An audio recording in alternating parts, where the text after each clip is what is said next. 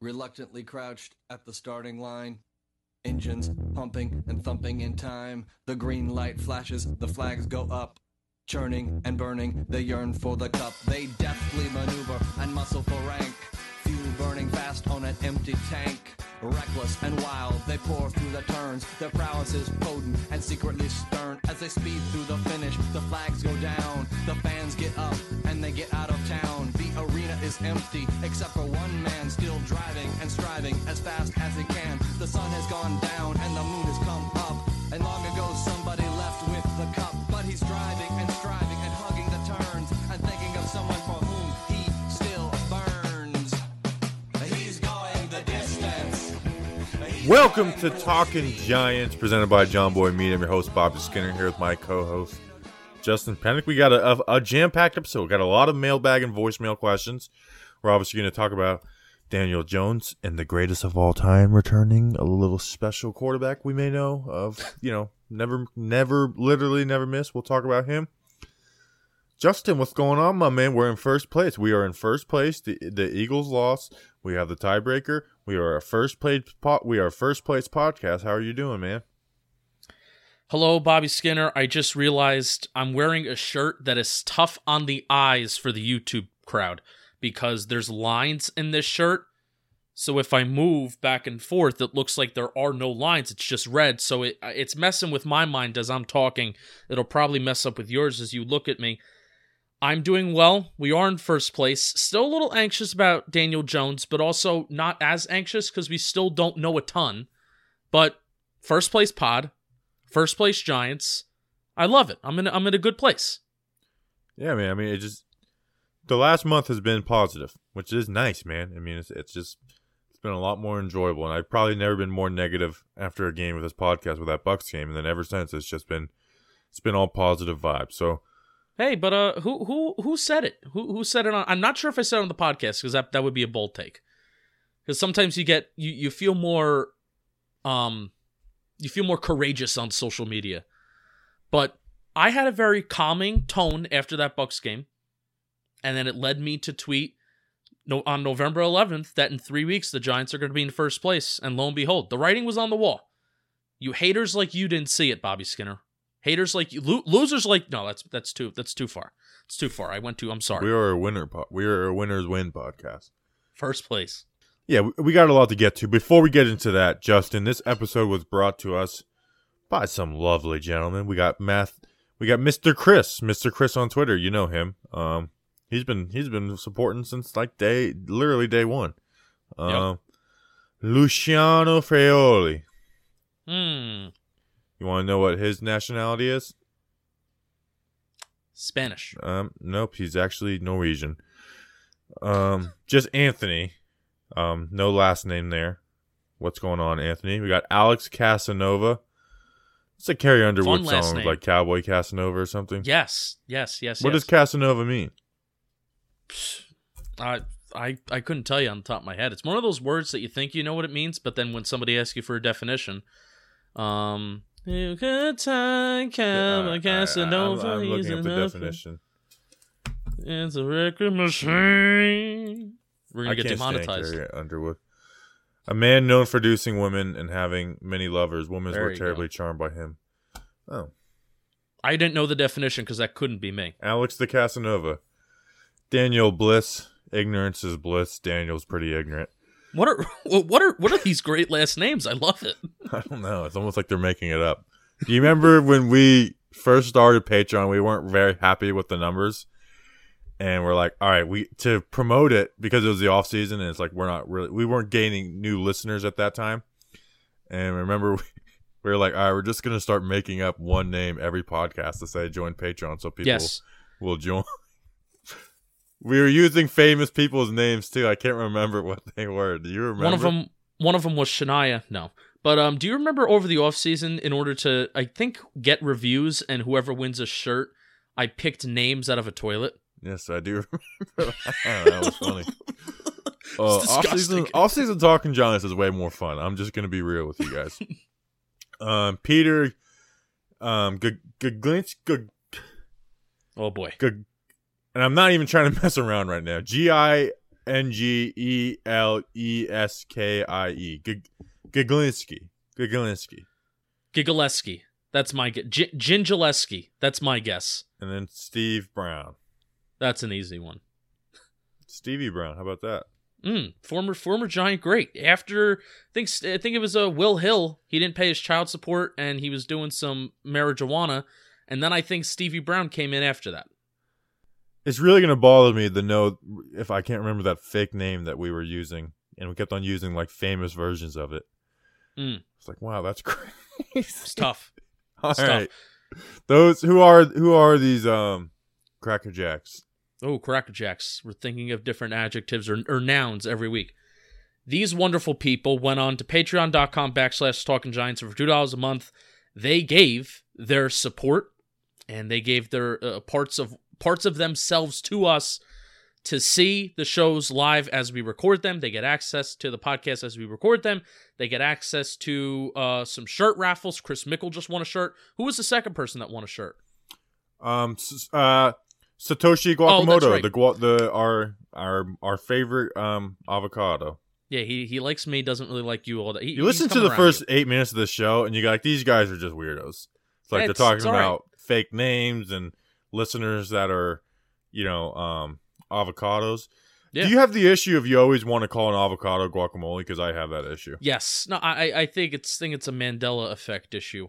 But those wonderful people, they went Oh, to patreon.com backslash. effect guy. See now, and we're a Mandela effect. po- All right, let's get through this because we are a Giants podcast. Patreon.com backslash talking giants. We recently just reached 100 patrons, so thank you. Uh, I think it's kind of crazy that, you know, in relatively a losing season, it's been a winning month, but it's been a losing season.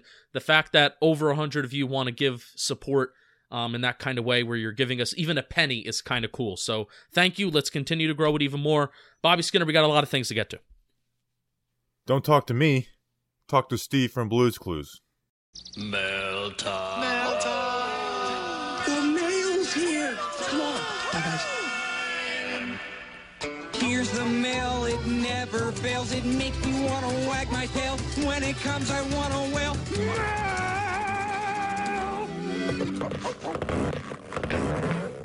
All right, thanks, Steve from Blues Clues. Justin, let's get to the mail. First question is coming from Gazman. Superstar. Gazman Superstar at GM Superstar 2. When Alex Tanney throws us to the Super Bowl, will we trade Daniel? Hashtag 100%, hashtag perfect. There's one more question paired with that, Justin. And one more question that is paired with that is Mr. Brownstone, friend of the program. Remember when people thought we would have a top three pick in the draft and people wanted to draft a quarterback? Now we're in first place and praying Jones can play. Suck it, losers. Hashtags 9 and 7 run the table. Let's talk about the Daniel Jones injury. It seems like he's going to miss Seattle for sure. Every, I mean, everything points that way. They're Yeah. bringing Alex Tanney back in. Um, although they're starting, they're you know we were talking about how teams aren't using, you know, having a quarantine QB. It seems like that's what Alex Tanney's role actually will be. Um, so you have Tanney. They're bringing in Joe Webb. So you know, there's an idea that he will be used as a scout team QB as we start to face some of these mobile quarterbacks Oh, and Kyler and Lamar. yeah. Um, he won't be in time to, you know, scout for Russell Wilson. So, but anyways, Daniel Jones is going to miss this Seahawks game, and, and we'll get more into the Seahawks game on the Friday episode. But I mean, it sucks, and I hope he's back for Arizona, even if he's not 100% healthy. I know everyone says like, "Oh, we got to get him 100% healthy." That's not how football works. That's not how athletes work. That's not how Daniel Jones works, in in particular. I mean, he came back two weeks after a broken collarbone at Duke and was practicing and throwing the ball if he is able to go, he will play against Arizona. It's not like last year where we were out of the hunt and you know, he may have been able to play that Miami game and it's like, well, we're going to give Eli one last homestand. I, you know, we're assuming a lot there. If he is able to play, he will play versus Arizona. Yeah. I don't think he's playing this week Seattle, but if he is 80%, 75% and they're like you're good to go and just we're not going to, you know, use read options as much, then he should play. He gives us the best option to win by a wide margin. Yeah, I 100% agree. You know, there there are times where football players are not 100% even if they may seem like they're 100%. You know, seasons long, uh, bodies wear and tear. Uh, Daniel Jones, it's actually funny how Daniel Jones was talked. It's not funny. Nothing about this is funny. Makes me want to cry. but Daniel Jones was talking about during the bye week and how he, you know, how he approaches the bye week. He was saying this year, my main priority is to rest my body and to, you know, get some bumps and bruises uh, healed up and, and straightened out. So, you know, that was his priority going into the bye week. So we don't even, you know, you don't even know if there could be lingering things happening. You know, we always hear about the, oh, this guy's getting off-season surgery. We didn't even know that he was hurt. Those things come out all the time. So, And we'll Um, have that this year probably. yeah, odds odds are. So stinks, stinks. Out. You want to talk about Alex Tanney coming back? How excited you are? Well, let's talk about the franchise QB for a little longer. Oh, okay, okay. I, I'm excited. I like talking about the the franchise leader in completion. Percentage. I love Alex. Tanney as much as anybody, but the first six minutes of this episode, I think I feel like we got to get a good five minutes of, of real takes before we start Here's a fawning question. over Alex Tanney. Here's a question. Here's not a real take. Hey, but it's Joe Judge. You never know. Could Golden Tate be benched again because he's going to be used as the scout QB because he can run and throw the ball? Joe Possibly. Judge. Possibly. um, Jones, man, he played really well against Cincinnati, and it was you know on third down when they were forced to move the ball downfield, it's where he got seventy percent of his yards. He was nine for ten on third down. In fact, I've been doing the Daniel Jones third down videos for the last six weeks. I wish I was doing. I wish I did the whole year. Just an idea I've had at the six week mark. The last six we- games, Justin, of of Daniel Jones, he has been completed seventy seven percent of his passes on third down. I mean, on third down, the money down, he has been really damn good. And the last three games, I get he didn't finish the Bengals game, but it's been three games in a row with zero turnovers. We talked about it. Can he figure out, like, start to master this Jason Garrett offense? And we both said yeah. And I don't think we're going to spend too much time on Jason Garrett today. But, I mean, he's starting to figure it out. And, but this, you still see, like, the stick play and I said this on the Monday episode, should be eliminated from the playbook. It's not worth Yeah. the risk. It's too dangerous. It is it is our most dangerous play, and it's to get five six yards. So adjust. Joe Judge, st- you know, continue to put his hands on this offense. Daniel Jones is the best deep ball thrower in the NFL right now, passing rating wise. passer rating wise, everything is nuanced because he has also a, a, a very low attempt numbers as well. But it's been So going this- up the last few weeks, you know, and S- sample size is important. Sample size is important. and he but i mean he's delivering every time base every time he's delivering Yeah. and the numbers I, I i wrote down you know how i did the you know so i'm updating the numbers on my whole like when they throw when they have two routes that go 15 plus yards you know like i Yeah. did that whole study so i updated it with this week and this past week uh, on those throws, he was four for six, 71 yards, 11.8 yards per attempt. And one of the Yeah. one of the misses was the Darius Slayton drop. So it Right. should have been five for six with 100, you know, 40 yards and possibly a touchdown with 20 yards per attempt. Every time he throws the ball downfield, it is going well. He it basic, yeah. and that's that isn't that what like all off season we talked about what we love about him. It's like he is so accurate down the field, dime like Danny Dimes isn't a nickname just because it sounds good. It's because he actually dimes the ball downfield. I kind of hated that little cliche way that you ended that. I understand this is uh, this is this is sports radio. You got to do it. The so I had um I had my friend um I want to get his Twitter handle right analytics underscore nyg ny giant stats and analytics. Anytime I think of something because I'm not good enough at the computer program R to look at the the R NFL next gen player uh player data and to just put all of this on like graphs and stuff. So I have my nice friends who are smart enough to do it for me. So I had the theory, and I talked about this on, and I talked about this on Sunday about how the Giants faced 21 third downs. Daniel Jones in the first half faced 11 alone, and I looked at, well, I had you know what the Giants analytics stats and analytics page, what he made up for me, and then what I what I'm looking at right now is the Giants only three times on Sunday threw the ball further than 10 yards past the sticks. Actually, they had no attempts, but and this is air yards wise, air yards between 10 yards and 20 yards past the sticks. Everything was 20 plus yards. One was the Darius Slayton incompletion, the other one was the Evan Engram attempt, and then I cannot remember the other one. There I was cannot another remember Evan Engram one. there was another Evan Engram completion that was on the left sideline instead of the right sideline. So yes, you are correct. Um, that was it. That was that was it. There was no passing attempts that went past the sticks 10 yards, only 20 plus yards. So even though we're not, you know, again, this isn't a Garrett thing. You know, Jones could be missing things and we don't know. But when an offense is facing cover one and man coverage forty percent of the time, and when teams are blitzing at such a high rate, you would think taking more chances would make sense. And we're just Bobby and I were just continuing to pile up data and examples of why Garrett makes us want to rip our hair out. Um, know every every Garrett defense we kind of we've been mythbusters this year, and we're going to get to Yeah. it later in the podcast. But we have been mythbusters with Garrett, and I kind of like I made that Garrett video last week, and someone was like, every time I had a rebuttal, you just kept on like killing it with your next point. So Yeah.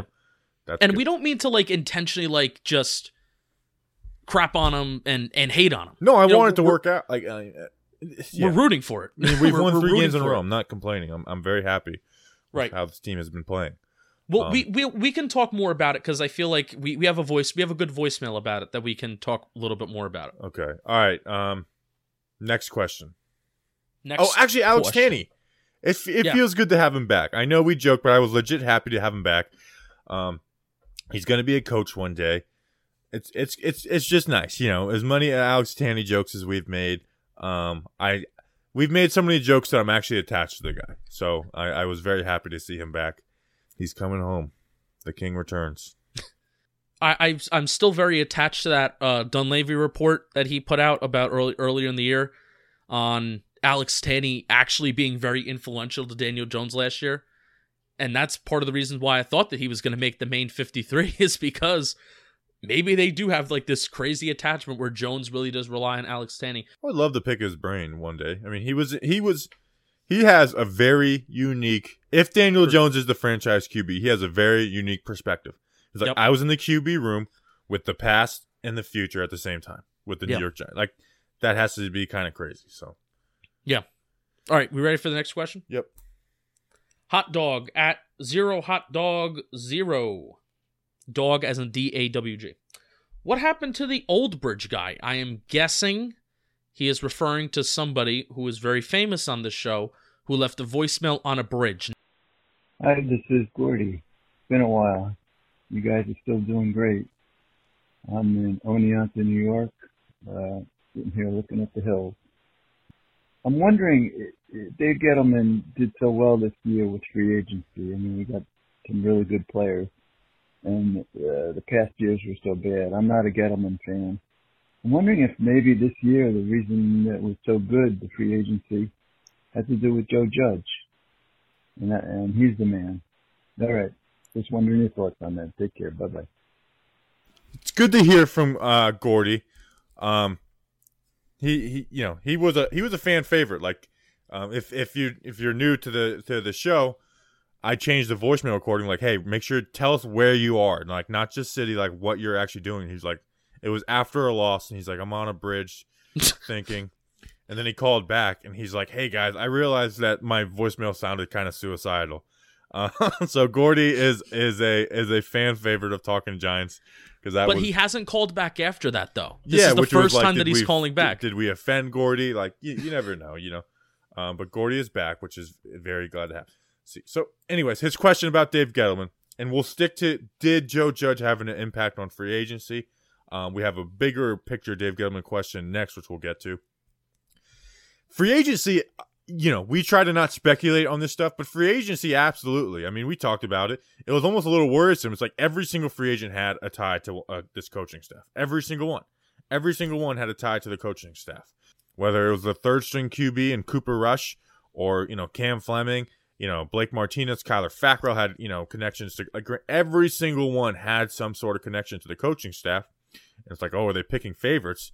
But in reality, I mean, this was as good as a free agent class as you could have for the New York Giants. So, yeah, I, I do think Joe Judge had a, a good amount to do with that. But also, I feel like the Giants, and part of what has frustrated us about the Giants in years past, is that they have done exactly that kind of approach. Kareem Martin was a former Arizona guy, and we gave him a multi year deal for a, a good chunk of change for a guy that we never heard of. Antoine Bethea was a former Arizona guy. Marcus Golden worked out, former James Bettcher guy. Um, so there was a lot of guys Rhett Ellison was a former Pat Shurmur guy. However, we signed Rhett Ellison when Ben McAdoo was here, so that doesn't necessarily apply. But we've made some moves in the past that are like, oh, this is just an Arizona, this is just a Bettcher retread, this is just a Shurmur retread. When this year, you know, and then it's Joe Judge, oh, but it's worked out, so we like that approach. So I don't know if it's exactly Joe Judge because the Giants have kind of done that formula before. But But I also I also don't blame coaches who want their former players because they know the system. but it's not a formula of just get players you know. It's get players that you know can play good. You know, like I, I don't think it was just oh I know this guy, let's get him. I think it's like hey, like this is why this player is good and, and sell like get and that's where Dave Gettleman comes into place. Where it's like all right, sell him to me. Tell me why he would fit into the here, and it's not just simply nepotism of you played with this guy before. So so we could have a theory that unlike former off seasons where it was Bettcher and Shurmur selling their former players to the general manager. But Shurmur really never got anybody. Right, but it was uh, so let's just stick with Bettcher then. Because Bettcher got a lot of his guys. Even with Bettcher though, his players were low contract players. So like I get that because there was a lot of air, like But you're still investing in starters for that year. That's the thing. Kareem obviously- Martin was like he was very Kareem Martin and Mora were very like I mean those were like no like backup contracts they got. He still they still signed him to a three year deal, Bobby. They signed Kareem Martin to a to a decent chunk of change to do little to nothing. the guaranteed little to money. nothing. It they signed him to a I can't tell you the contract on the back of my hand, but they signed him to a multi-year deal to do little to nothing. Um so but my overall point and this is this is how I, I'm trying to spin it pro Joe Judge here. My overall point is you know maybe the coaches do have a little bit more control than we think because James Bettcher is pitching bad players, Joe Judge is pitching good players to the general manager. There you go. Yeah, I mean, and you think about Arizona, like we didn't get their best player. We honestly got like the worst players on their roster. You know, Right. where it's like you know Blake Martinez was you know like the the main player for that Green Bay Packers. Actually, Darius Smith probably was the main player, but Yeah. Wall Wall Graham was there. Uh, and then Ebner was obviously brought over for special teams. Um, I mean, we're not going to go through the whole free agency list, but he, he free agency was knocked out of the park. Even Cam Fleming, who was the one free agency pickup where you're like, eh. It's like, well, he wasn't even brought in to start. Like he was brought in to be the backup tackle, which I mean, for a guy who was brought in to be a backup tackle, like Cam Fleming, kind of like Cam Fleming isn't playing below my expectations. You know what I mean? Right.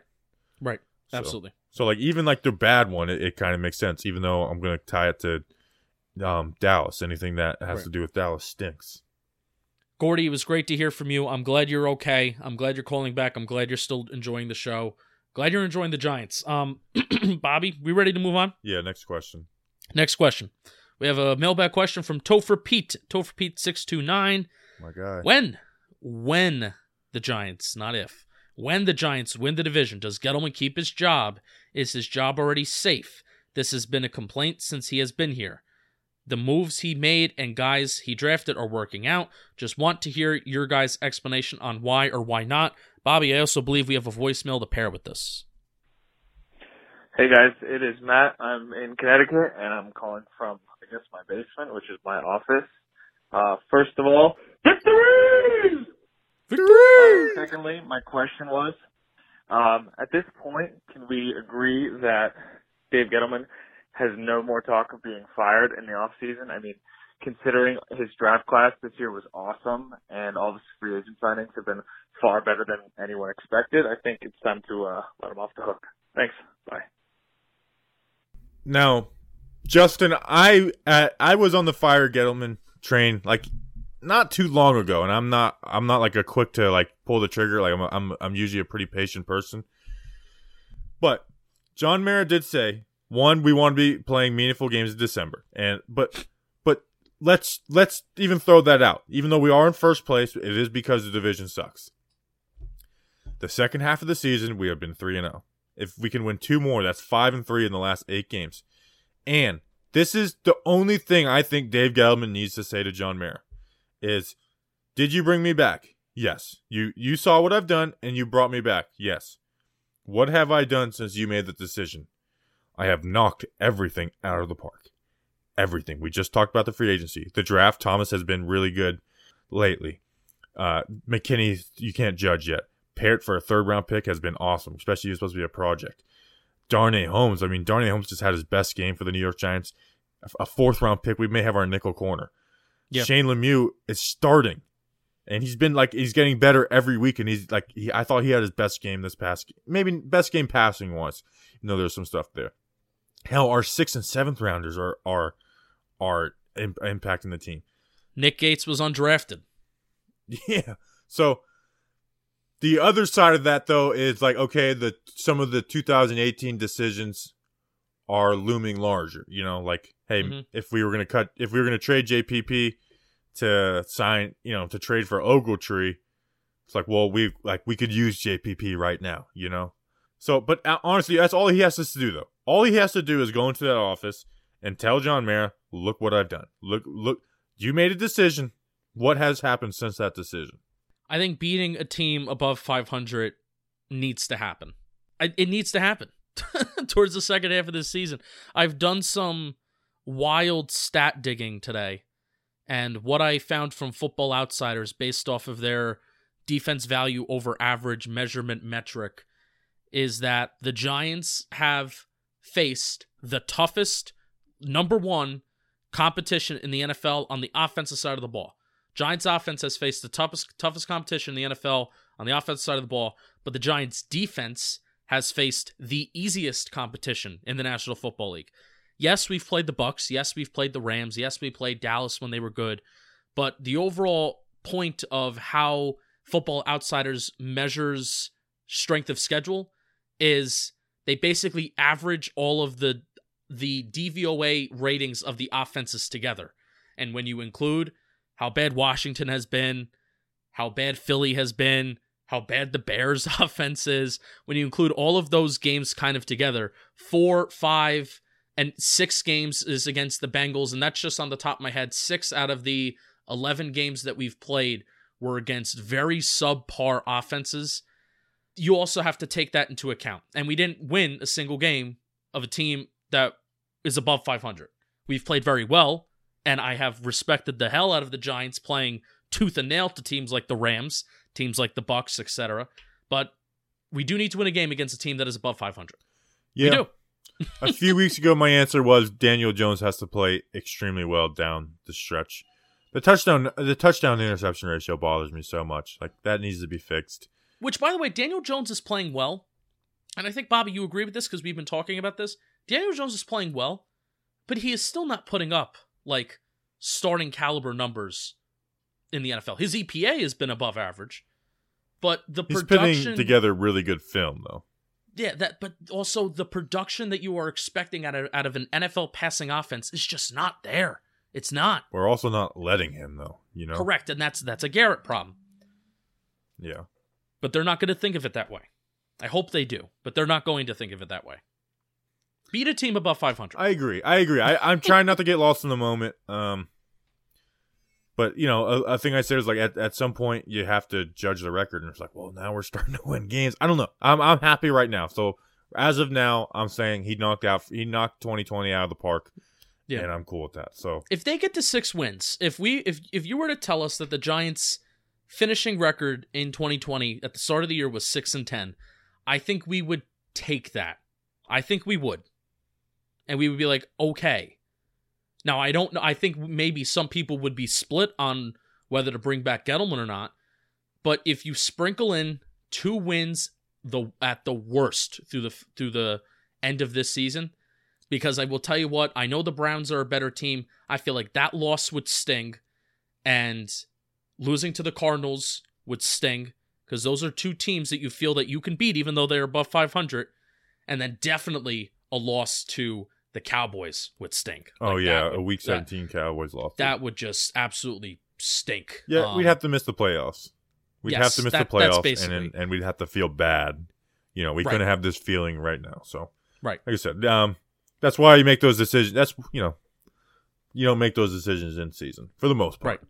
What do we have next? We have a voicemail from Eric in Naples who calls after That's the right. game and just basically gives us like a hype speech. New York Giants. It is Eric in Naples.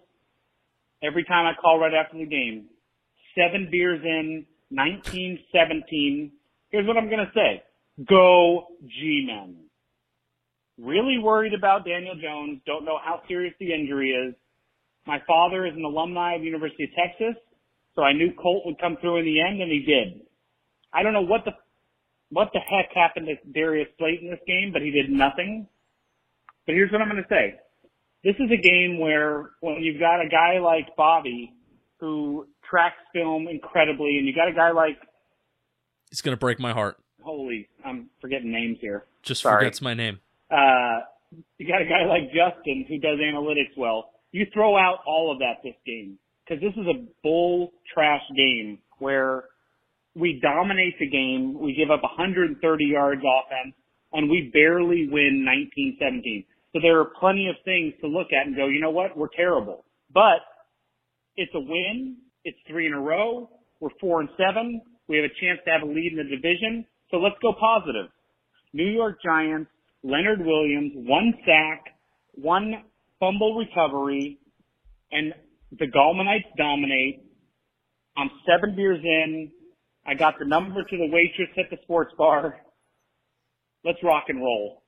On to Seattle. Peace. on Seattle piece. I love it. He he gets me hyped up. So Yeah. I mean, I'm I'm hyped too, Eric. We just I we just talked about Dave Gettleman, which is like very serious. I'm hyped back up. Let's go, Big Blue. Let's murder Seattle. Let's go in.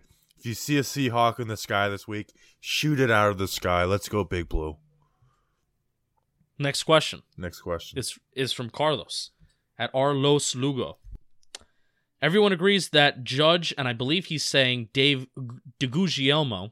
the Guglielmo. Every, De, oh, I, DeGuge. Thought it was DeGuglielmo. no, it's Coach Googe, but it's the Guglielmo. Everyone agrees that Judge and Coach Gouge taking over the offensive line is responsible for the incredible shift in both run blocking and pass pro. But what specifically is being done differently to account for so much improvement in such a short time? As tape guys, what changes stand out on film? Bobby, I'm letting you run with it. First, let's let's ask you this: Were you worried that we may have ran with the Joe Judge took over the O line narrative, and that it it like it was not as impactful as maybe we thought before this No. game? No. I was. I was like, is that just a media talking point, and we just ran with it because it sounded awesome? I was worried about that, but the offensive line looked a lot better. I mean, Thomas, they're really just like teaching him to protect the inside, like, and uh, you know, won't get technical, but it's just like, hey, be ready for them to attack you inside, and that's what he's done. He's trusting. He's athletic enough to where when they do go around the edge, he's able to you know play well. In this past game, man, I get it was against the Bengals, but Carl Lawson's a good football player, and he just he it was the most calm and smooth he looked. He was ready for everything. His feet were calm, his hands were calm, and he just looked very calm against a good player in Carl Lawson. Um, and then when Carl Lawson wasn't in, it was just dominant, like stalemate kind of stuff. With Gates, I do think Gates is just kind of getting better. you know, um, I you know the, I don't know, like I don't I don't know what you know how there's like an argument about their technique. I don't know what that technique was.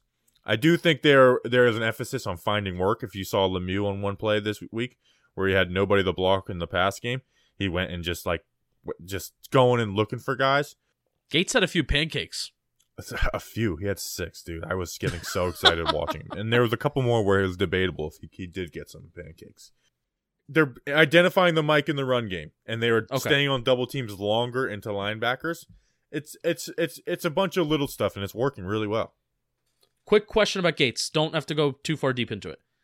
At this rate, do you think he is progressing enough to become an above average starting center for the Giants or would you is. be would you be to- would you be totally okay if the Giants went and got a center for next year and moved Gates to guard? I would be okay with that because uh, you know Okay. I, Gates probably be a little more com- like more, guard is just easier than center. Guard's the easiest position on the offensive line, but he's already an above average center. And honestly, the Pittsburgh game was bad. He was fine versus Chicago. There was, I think, the first Washington game. He, I can't remember. I think it was the first Washington game. He had some bad plays. He has been a good center for the New York Giants all year. He gets the most pancakes every game. He's solid in the like. He doesn't get a ton of one on ones in the pass game, but he's always looking for work. He's not just sitting there with a thumb up his ass like um, some centers that have been on the team.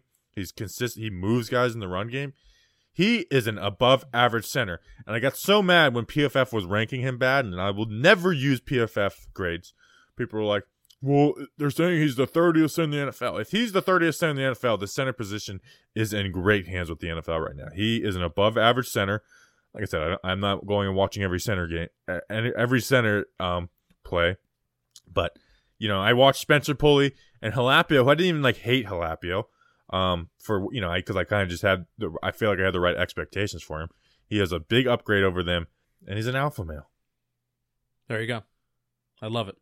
I love it. Any any other thoughts on the O line? Because we have uh, this Will Hernandez, Shane Lemieux. Yeah. Like Shane Lemieux is progressing every week, but Will Hernandez is good when he plays, and it's a. Uh, it's uh well we got a question about free agency later. I think I'm gonna bring up some of those points later. So yes, but one of the other question we and we touched on Parrot, we touched on uh, Fleming. Uh, I think we even have a Fleming. We have a Fleming question in a little bit too. That would which will lead us to a Parrot Fleming conversation. But Paul Nones, hope I said it right, Paul. I'm sorry if I said it wrong again. Um, Paul Nones wants us to rank the tackles from this draft class now that AT has turned the corner. Are if we're going just still by the whole season, I would go. Becton makes it hard because of the injury, but say he's not injured, you go Becton, Wills, Thomas. If you're going by the whole year, if you're going by just the last month, and a lot of people would want you to include Wirfs into that, even though he's. Right I, I, don't watch Wirfs, and and okay. I saw people that don't watch all these tackles were like tra- like not trashing Thomas today, but like you know, film guys were like talking bad about Thomas, and it's like they're clearly just going off the PFF grades. So I don't want to be that guy who talks about players I don't watch.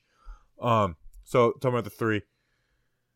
Now, I honestly would say Becton three, and Thomas has been consistently better than Wills in the run game all year, all year. Even when Thomas was struggling, he's been better than Will, Wills in the run game.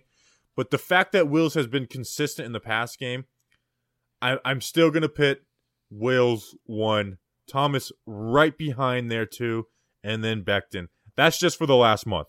If we're going by whole body of work, I would go.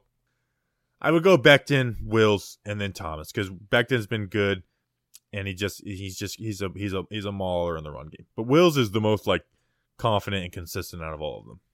But I think you, some may argue that Thomas could have a higher ceiling because Wills already is kind of at his ceiling. Wills is ta- Wills is tapped out. Like, and that I know we've said this a million times on the podcast.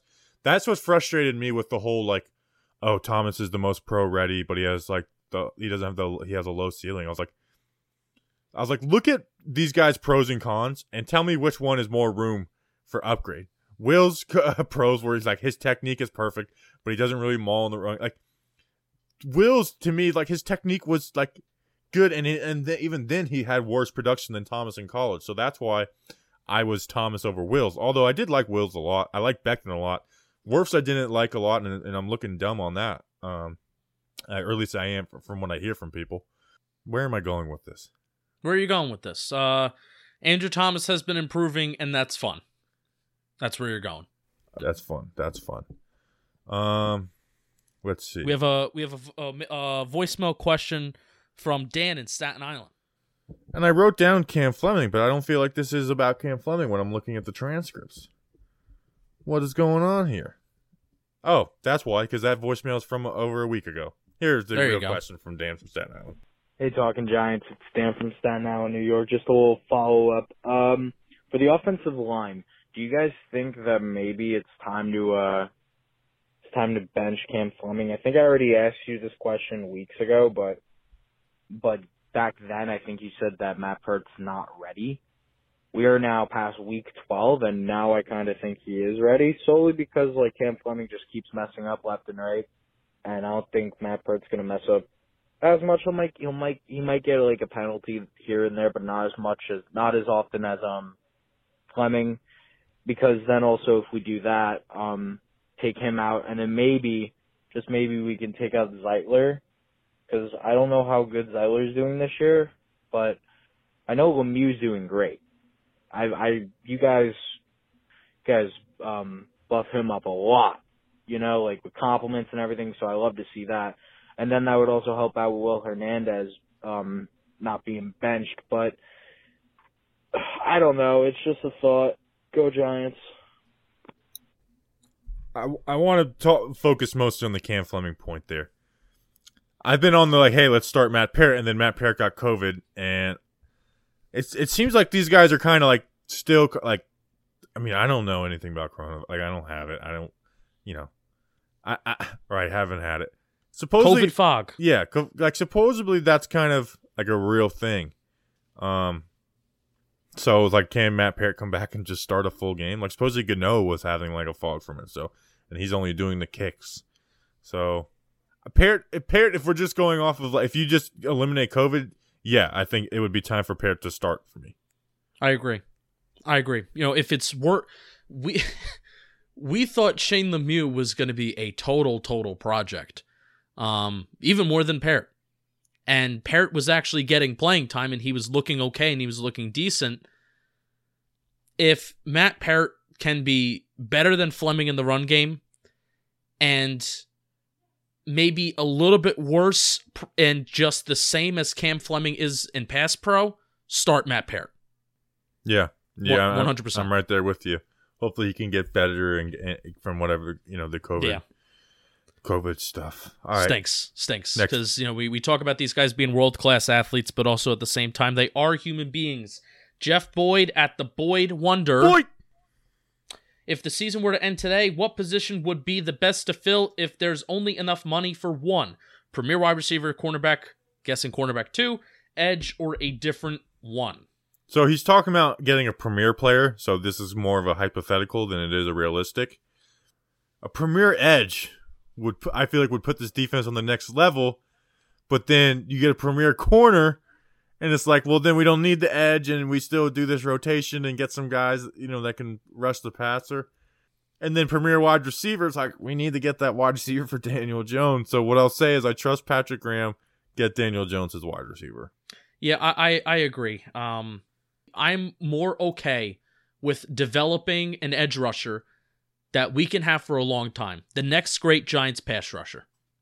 I am very much okay with developing that guy if it takes him a year or two to really to really get, you know, his sea legs under him. And hopefully, you know, this is not a guy like, you know, we're not talking about drafting Lorenzo Carter in the third round or the second round or Oshane Ximines in the third round and them playing 45% of the snaps and getting three sacks their rookie year. You know, if you draft a, a top tier edge rusher in this year's draft, he's playing the majority of the snaps and maybe he's getting you five, six sacks. That would be the hope. That would be that would be a, an, a, a hopeful expectation. So he's still producing, even though he wouldn't be considered a top tier edge rusher, and he can develop into that. I think getting Daniel Jones a premier wide receiver is the most important need that this team need that this team has heading into this offseason because this Giants offense is still a below average offense. They're getting they are getting there in terms of becoming average. They are still a relatively bad offense. And I I I'm not I'm not a hater. I'm just a guy that's I'm trying to remind you all that yes, we're wa- we're we're watching this team, we're appreciating the improvements, but still even when they're performing well, they are still not producing like an NFL offense should. And getting a wide receiver in here that can just ball out and that can ball out from day one, that doesn't need a year or two to develop, would be the most beneficial thing that this team can do. I don't think Jason Garrett knows how to function without a top wide receiver. I, just- I mean, you think about like how how that year changed when they got Amari Cooper. He had Dez Bryant for all those years, even Terrell. Oh yeah. Oh, they were they were bad. They, that's a great point. They were bad without Amari Cooper. Terrible. I, I just don't think he knows how to operate without that top receiver. That's why it's like we it's like when people are like the Air Coryell, it's like we literally run the opposite of the Air Coryell. Yeah, it's not looking deep and then coming back. That's- It's the opposite. It's almost like a West Coast. Nah, it's it's, it's almost like a wing tee. Um, Oh yeah, because we're running because we, 'cause we keep on we keep on lining up and rushing formations. Thirteen personnel. Oh my god. all right. Uh, next we got a voicemail from Zach in Virginia. Hey guys, this is Zach from Chesapeake, Virginia. I'm calling from my house. I'm curious, our current roster has a couple holes that need to be filled uh, for next year, but what spots do you anticipate having to address due to departing free agents? Or do you think we're going to be able to retain most of the key players whose contracts expire after this year? Thanks, guys. Go Big Blue. So I was thinking about this question. Think about the possible free agents. You, say you lose Leonard or Dalvin. Well, you got BJ Hill there. You got Austin Johnson. You got RJ McIntosh, who I like, and I actually think he may be on the roster because they might move on from one of those guys. You move on from Kevin Zeitler. Well, now you got Shane Lemieux and Will Hernandez. You move on from Logan Ryan. You could see Xavier McKinney filling into that role. Really, any of the guys who can move on from this year, we kind of have the replacement. Doesn't mean you're going to be playing at the same level, but it's like, all right, this guy comes in and fills in at that spot. Doesn't mean I want to move on from any of those guys because depth is important. Um, and those guys have all been playmakers.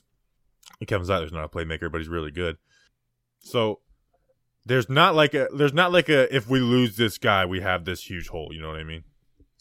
I will say, and this is somebody that Golden we didn't really give we didn't really give credit to. Yeah, if we yeah, that'll be a big hole. Um, but Joseph in the Patreon chat right now, um, we didn't give this guy credit on Sunday, really, because I think we've just been recognizing the brilliance of Patrick Graham and covering this spot up. But um, Joe in the Patreon chat said we already have a cornerback too.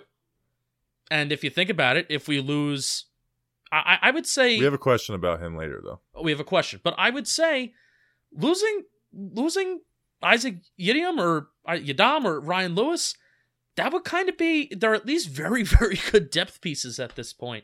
Um, I'm not but worried we'll, about we'll save. guys.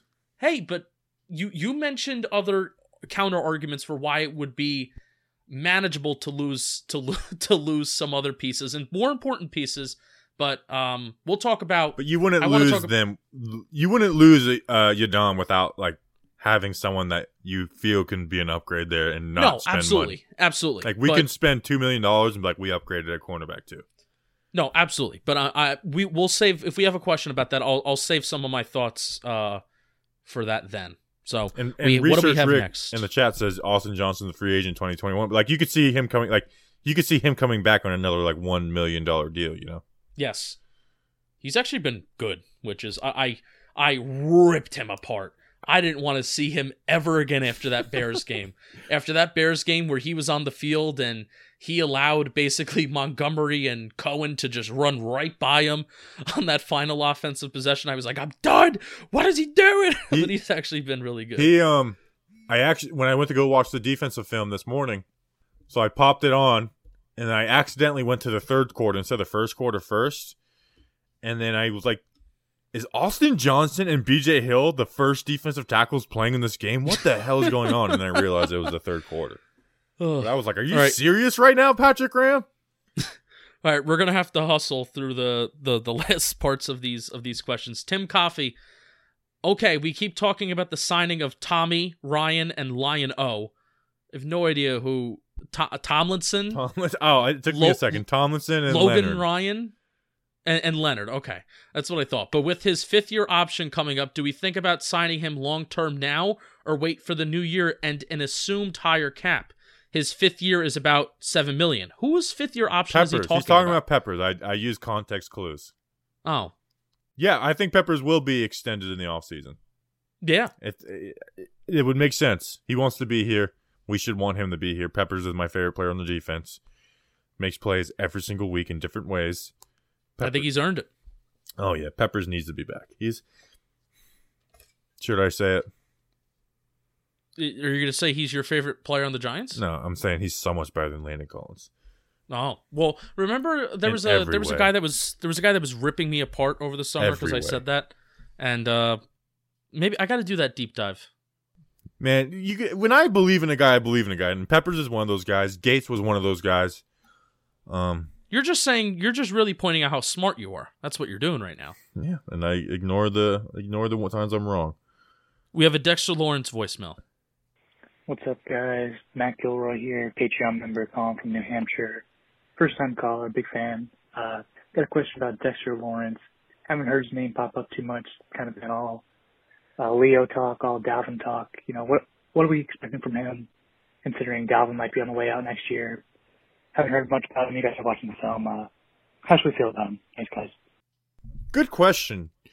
Dex makes those plays like he makes a couple good plays a game. You know, he's not the overall dominant force, but also like he's there's some players where it's like, hey, like you you know, at, at certain positions, like year three is when we really judge you. I mean, look at Dalvin. Um, he didn't pop off until year three. So um, Dex is playing good. He's not playing great. He's not like, oh, this guy's dominant. Um, supposedly Quinnen Williams is like dominant for the Jets this year, which you know that would be a flip of the two. Where it's like last, you know, going into this year, you'd be like, oh, Dexter Lawrence better than Quinnen by a big time. Um, so he's been good. He's been solid. He, he's not blowing you away. He's not like wowing you, but I think he's been solid for the role he's in. Um, and I think next year is the year to really expect him to like ball out. Yeah, I mean it's it's him and Tomlinson that are basically it's a flip of the coin who may be getting more snaps than any given week. Um, Research Rick, who absolutely I, have I've been especially this week, he's been just been putting out so much good information. So thank you. It's uh, his Twitter is at um sclt underscore ny um nyg fan in Charlotte. Um, Dexter Lawrence played 11 out of the eight eight out of the 11 third down snaps versus Cincinnati. So it's also one of those things. If you're looking at Dexter Lawrence's production in terms of his stat sheet, uh, if you're not getting, if you're not playing on a lot of third downs, and if it's like, whoa, it's surprising that you're playing most of the third down snaps, then there's a good chance that you may not get a lot of pressures. There's a chance you may not get a lot of QB hits. There's a chance you may not get a lot of sacks. Um, but one of the and clearly somebody's liking Dexter Lawrence, and typically people that don't like Giants players at Pro Football Focus, he's the highest graded Giants player on the defense.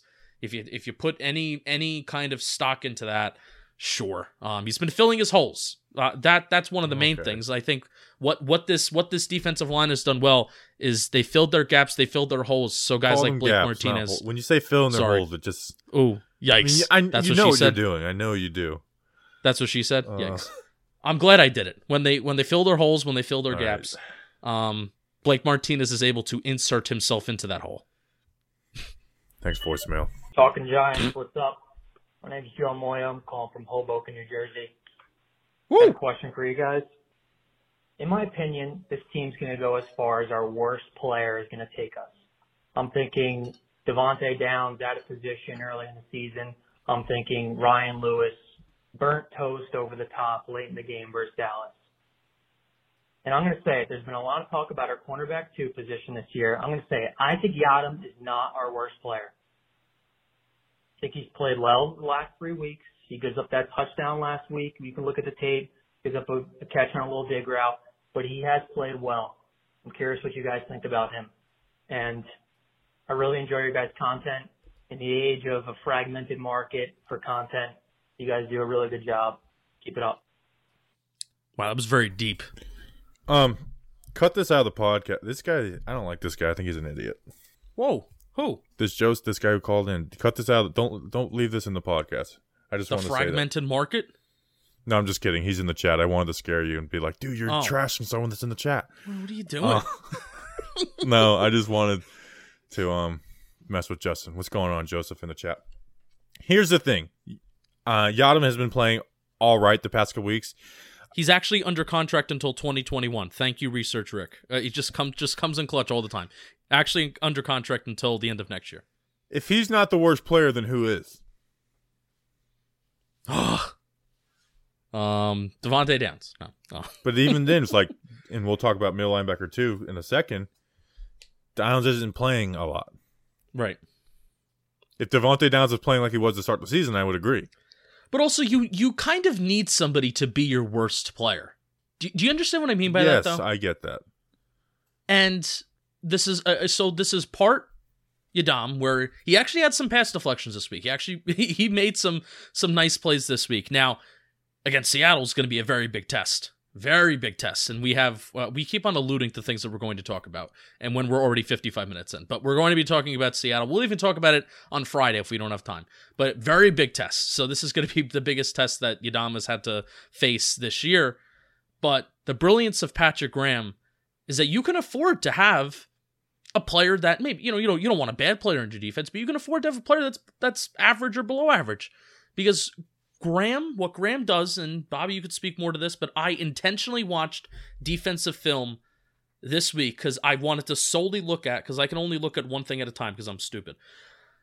What is Graham doing to disguise looks, to change looks, strive to drive. What is he doing? And you know, some things that I saw, he would he would have cover he would turn cover two into cover three, where Bradbury would drop back. He would be close to the line of scrimmage. It would look like they're playing cover two and they were playing in the they were playing shallow, and then Bradbury would drop back, and the two safeties would also drop back. You have cover three.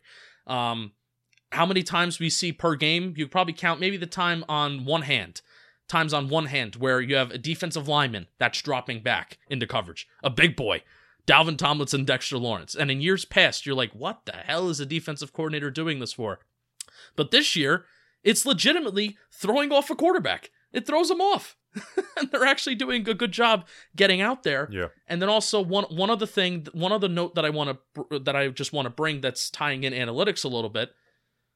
In my opinion, the reason why NFL offenses and quarterbacks that have played the Giants do not throw the ball deep down the field against us and we have not allowed big explosive pass plays, it's because NFL quarterbacks they're getting confused. They're confused and they don't know what they're looking at pre-snap. It changes post-snap and then you want to be conservative and you don't you don't want to throw the ball deep and you don't want to throw the ball downfield when you don't know what you're looking at. That's my big theory and based off of my analytics and then my film study what I found this week is that quarterbacks just don't know what's going on which is good. Yeah. Um, and that's kind of my point is like I think I I, I think finding a replacement for Yiadom and, and Yiadom should be kept. I'm not saying to cut him in the off season, but like I'm not like he's not he's not doing anything to get me to be like we don't need a corner. We don't like we shouldn't go get a cornerback too. So I mean I, am I'm not mad at Yiadom, but I mean we were having the same conversations about Ryan Lewis like you know Right. two months ago. Yeah. Yeah. We'll see after this weekend's big game. very, very big game because he's either going to be lining up right next to Metcalf or Tyler Lockett and buckle up. Um, so Paul Nonis is asking about linebacker, middle linebacker two. Thoughts on middle linebacker two? Didn't see a lot of Tae Crowder, but I'm guessing he's getting as, but I'm guessing he's getting eased back in. Yeah, I think they're easing him back in. I mean, him, him, Downs, and Mayo basically played the same amount of snaps. Um, and I know you pointed it out. Uh, and this is actually, hey, you know, we pat ourselves on the back when we're right and ignore it when we're wrong. We called this before the game. It's like I bet you with Kyler, you know, with the outside linebacker depth issues, that they're going to be using like Crowder and Mayo like on, on the edge some, not necessarily to just rush the passer, but just to kind of fill that gap. Yeah. Um, He was good. May- Mayo was Mayo was pretty was pretty good. Crowder looks in that role um, too. confident there. Downs kind of sucks wherever he is. Um, Is that the famous off-ball linebacker term that we always hear? what about it? L- uh, But you know how we heard the term and we were using the term off-ball linebacker during the draft process? Yeah. Was what David Mayo was playing, which is basically No. an inter an interior linebacker that's lining up by the tackle. Is that what we mean by off-ball linebacker? No, what that would mean is like when we were talking about Zack Baun, where it's like he could play both. Okay. And then Carl Banks says like They can't. It was What's a- an off-ball linebacker. like That's being snarky. when when Carl Banks asked that, I was like, you know, Carl, that's a great question because I it's not a I great didn't- question. It was a snarky question, trying to make fun Oh. of new age people who like like Oh. new terms in, in football. Like, is this a Sorry. stack linebacker? It's like Carl. It's just a scouting uh, term to differentiate pass rushing outside linebackers who are just the, di- to differentiate between Oshane Ximines and and Blake Martinez. That's what it's there. So you're not just calling them linebackers, Carl Banks. Sorry, I'm biased. Uh, Carl Banks still follows me. I love Carl, I do, but and he would admit it, he can be really snarky and condescending sometimes. Remember when I talked about Julian Love being like like I did a video of like, hey, there's this rotating zone where you just change people's like cover like you run a, co- a former cover three, but you got this guy playing this role, and Carl Banks is like, and and I was using an example of Bettcher. He's like, oh, this is Bettcher.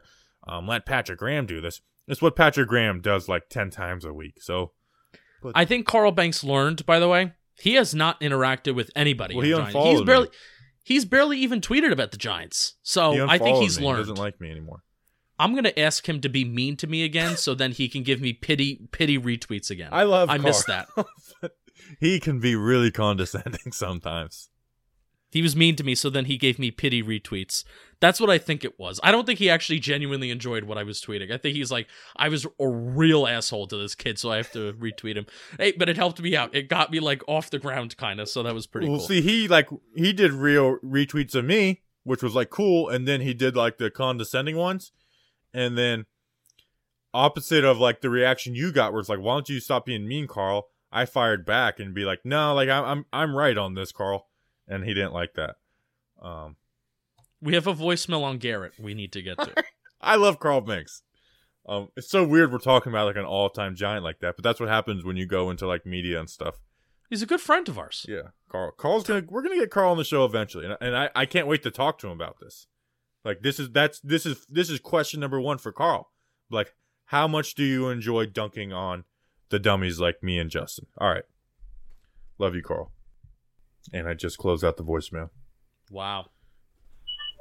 Talking Giants, what's up? My name's Joe Moya. I'm calling from Hoboken, New Jersey. He's back. Got a question for you guys.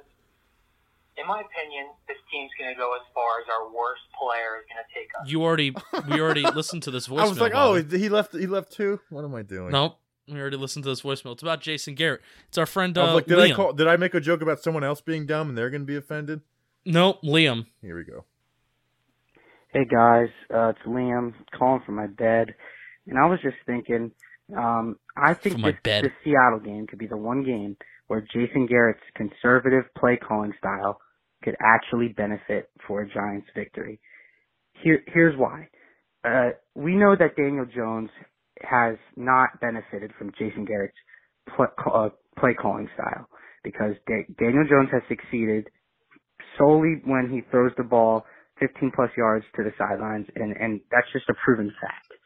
But if Daniel Jones is out, which is a high possibility, I think that Colt McCoy's playing style really fits Jason Garrett's conservative play calling because if we run the ball heavy and throw these short, the short slants and the screen passes and the checkdowns, that actually could keep our, or well, it will keep our offense on the field for the majority of the game, which keeps Russell Wilson off the field and keeps our defense fresh. And when our defense has been fresh, we have won games, and that's just plain simple. I think this is the one game where Jason Garrett's conservative play calling can actually benefit and cause the Giants win. So I don't know. I, I just I, I'm I'm excited. I'm not excited because I know Daniel Jones is going to be is, is probably going to be out. But all I'm saying is don't rule out the possibility. I'm I'm optimist. I'm optimistic about this game. So, anyways, let's go Big Blue. Let's go win the freaking division. I mean, and, and after that, let's go win the Super Bowl, and let's go win the next one, and the next one, and the next one. Let's go Big Blue. Liam, this this was this was a wonderful voicemail. I love the thought that went into this, and I love the theory because it was something that I thought of preseason as well. I was like, let's own the time of possession. Like how this Giants roster is kind of shaped is winning the time of possession, and with the weaker defense, you know, not putting the defense out on the field as much as how we're going to win. So Liam hits the nail on the head in terms of how it works in theory. But this is where Liam is unfortunately very wrong. very wrong, and this isn't meant to be mean, but and you wouldn't think this is how football works, but how the Giants 2020 season is working is they are an above average team in time of possession per drive. The Giants are holding the ball and moving the ball, not well, moving the ball, wait on that. They are holding the ball for an above average rate. But their yards per drive and their points per drive are still bottom quarter of the National Football League.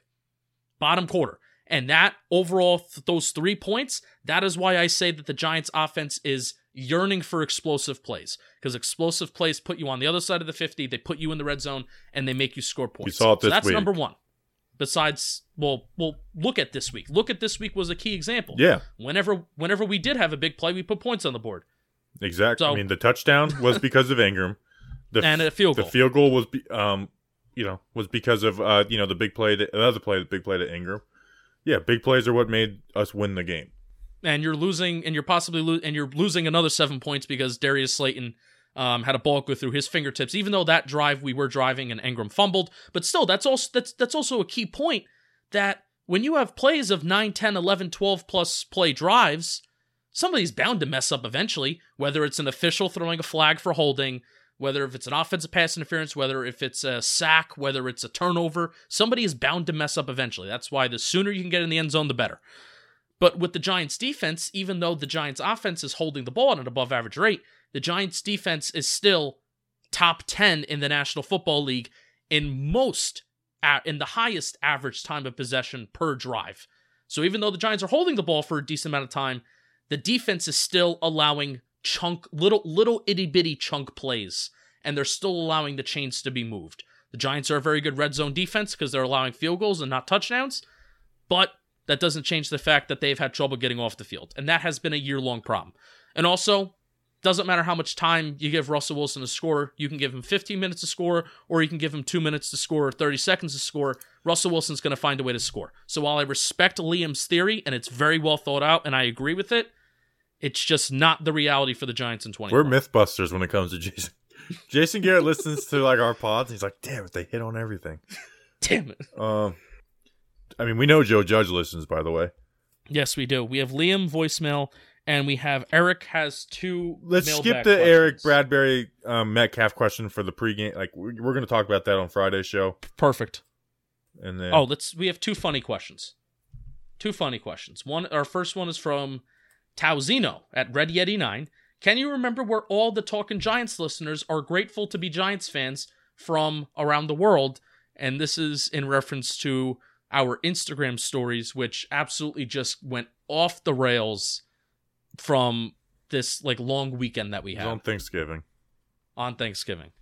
I was just like, "What are you freaking thankful for?" And then like you turned some jokes, and then like people are like, like like said, "I'm thankful to be like from this country," and then it just turned into like, "What country are you in?" And then like some people, Giants fan in Brazil, Giants fan in blah blah and blah. I just started doing like references, like Denmark. I did a picture of Mark McGwire in a lion's den. Um, you know, someone said Kazakhstan. They were setting me up. Thank you for the softball. I did the, you know, Borat Kazakhstan is the greatest country in the. w-" That probably was the most shocking of Borat uh, one. Was like he got into that rodeo and saying that all other countries are little girls, and it literally made a horse fall over. That is why the f- first Borat was funny and the second Borat sucked. Um, there was, but I, I really can't remember. I there was, I mean, there was a ton. It's a blur. It was all a blur. couple were You- like you- borderline offensive. I mean, it was fun. we probably had about 50 Instagrams, pro- probably even more. You know what? You know when you click onto an Instagram story and you have to go uh, press, press, press, press, press, press, press, press, press. That was our story about for se- you had- you had to press 75 times to get through everything. It was fun. I was I was having fun with it. Our last thing that we have is a voicemail Well, from Patreon member Eric Chris Feldman's Mickle. other mailbag question. You we skipped oh crap! Um, I got it. I got it. Better Call Gaul is a better nickname than Wayne Train. Discuss. I don't like how demanding that was, but we'll discuss it, Eric. I don't think it is. I I mean, it's clever, but it, like discuss. What's what's more fun to say, Wayne Train or Better Call Gaul? Just Wayne Train. It's simple. You don't need to know a TV show. And Saquon Better- called him Wayne Train on Good Morning Football today. Better Call Saul is not a great show. It's not. I couldn't. It's not. I mean, I didn't get watch into the it. whole thing, and I was a big Breaking Bad fan. Yes. I only watched like the first seven episodes, and if you hit me with like, "Well, after that, it's good," it's like if I the first seven episodes, like, why do I have to watch eight episodes or something before it gets good? Um, yeah, I I mean, I was, I, I just didn't think it was a good show. Most spinoffs. I suck, agree. Let's be real. I agree. I'm glad we both agree on that. There's not a lot that we agree on. We live very hey different boys, lives. It's Chris Mickle calling Sunday night, feeling good after the win, first place NFC East. Just wanted to give you guys a shout out, feeling a little sappy tonight about the Talking Giants community and just the Giants in general.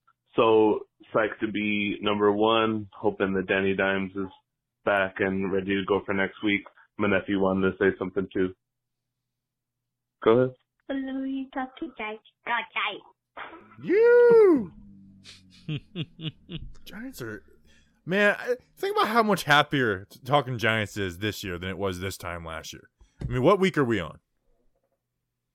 12. No. We're on week th- 13. That was, let's see, 17, 16, 15, 14. That was the Green Bay game. Ugh. Yuck. And everyone's Daniel like, Jones I had am his- not going to this game. I'm not sitting through this. I didn't go. Green Bay, you know, filled, uh, you know, Uh, David went. Didn't David uh, Powis go to that game? David Powis went and he was miserable. I think we recorded after that game. Uh, That was the first game ever in my life where I had tickets and I was home in New Jersey. Or no, I was able to go home if I wanted to. And I just said, no, I was home in New Jersey because I think it was around Thanksgiving. And I just said, no, I'm not going. I refuse. I'm not sitting in that. That was the first game ever. I feel bad now that I'm saying it. I'm glad I didn't go. Yeah. That would have been miserable. Talking Giants has been fun this year, man, and I feel like we set some groundwork, and now it's starting to take off a little bit. I'm feeling good. I'm happy. I love I love our our chats. I, I, I'm I'm I'm happy with where Talking Giants is at, man. Um, not not complacent, trying to take over the whole damn world. Yeah. Talking Giants versus the world. I, did you put that in your email, by the way? No, because I sent the email after I forwarded or no, before I forwarded it to you. So you got it after I sent it. Oh well, Justin was like was sending a very serious email. I won't share what it was about, but It I was- was like, it the was only thing with- I would change is some- end it with some Talking higher Giants ups. versus the world. yeah, it was it was with some higher ups in the world. So, um yeah. Talking Giants versus the world, baby. How about that? How about it? We will see you Friday. Yeah, we got one bonus bonus voicemail for Patreon. Um, we just can't play it on the podcast. Too, Can't too play much, it. It's not it's not family friendly. Too friendly. much cussing. All right, Not family friendly. we appreciate you guys. Thank you. We're 30 ratings away from being the top Giants podcast, which is kind of cool. We are we already are the top Giants podcast, but we started like a year or two after behind people. Um, we are number one, and it's all because of me. No, I'm just kidding. Uh, usually people, you know, let's be real. It's all me. No, I'm just kidding. Um, Coach Tolbert said something. All right, I'm gonna stop reading the chat. Thank you guys. Seriously, I I can be a sarcastic douche sometimes. Thank you. We appreciate you guys. We'll be back on Friday. Until then, let's go big blue.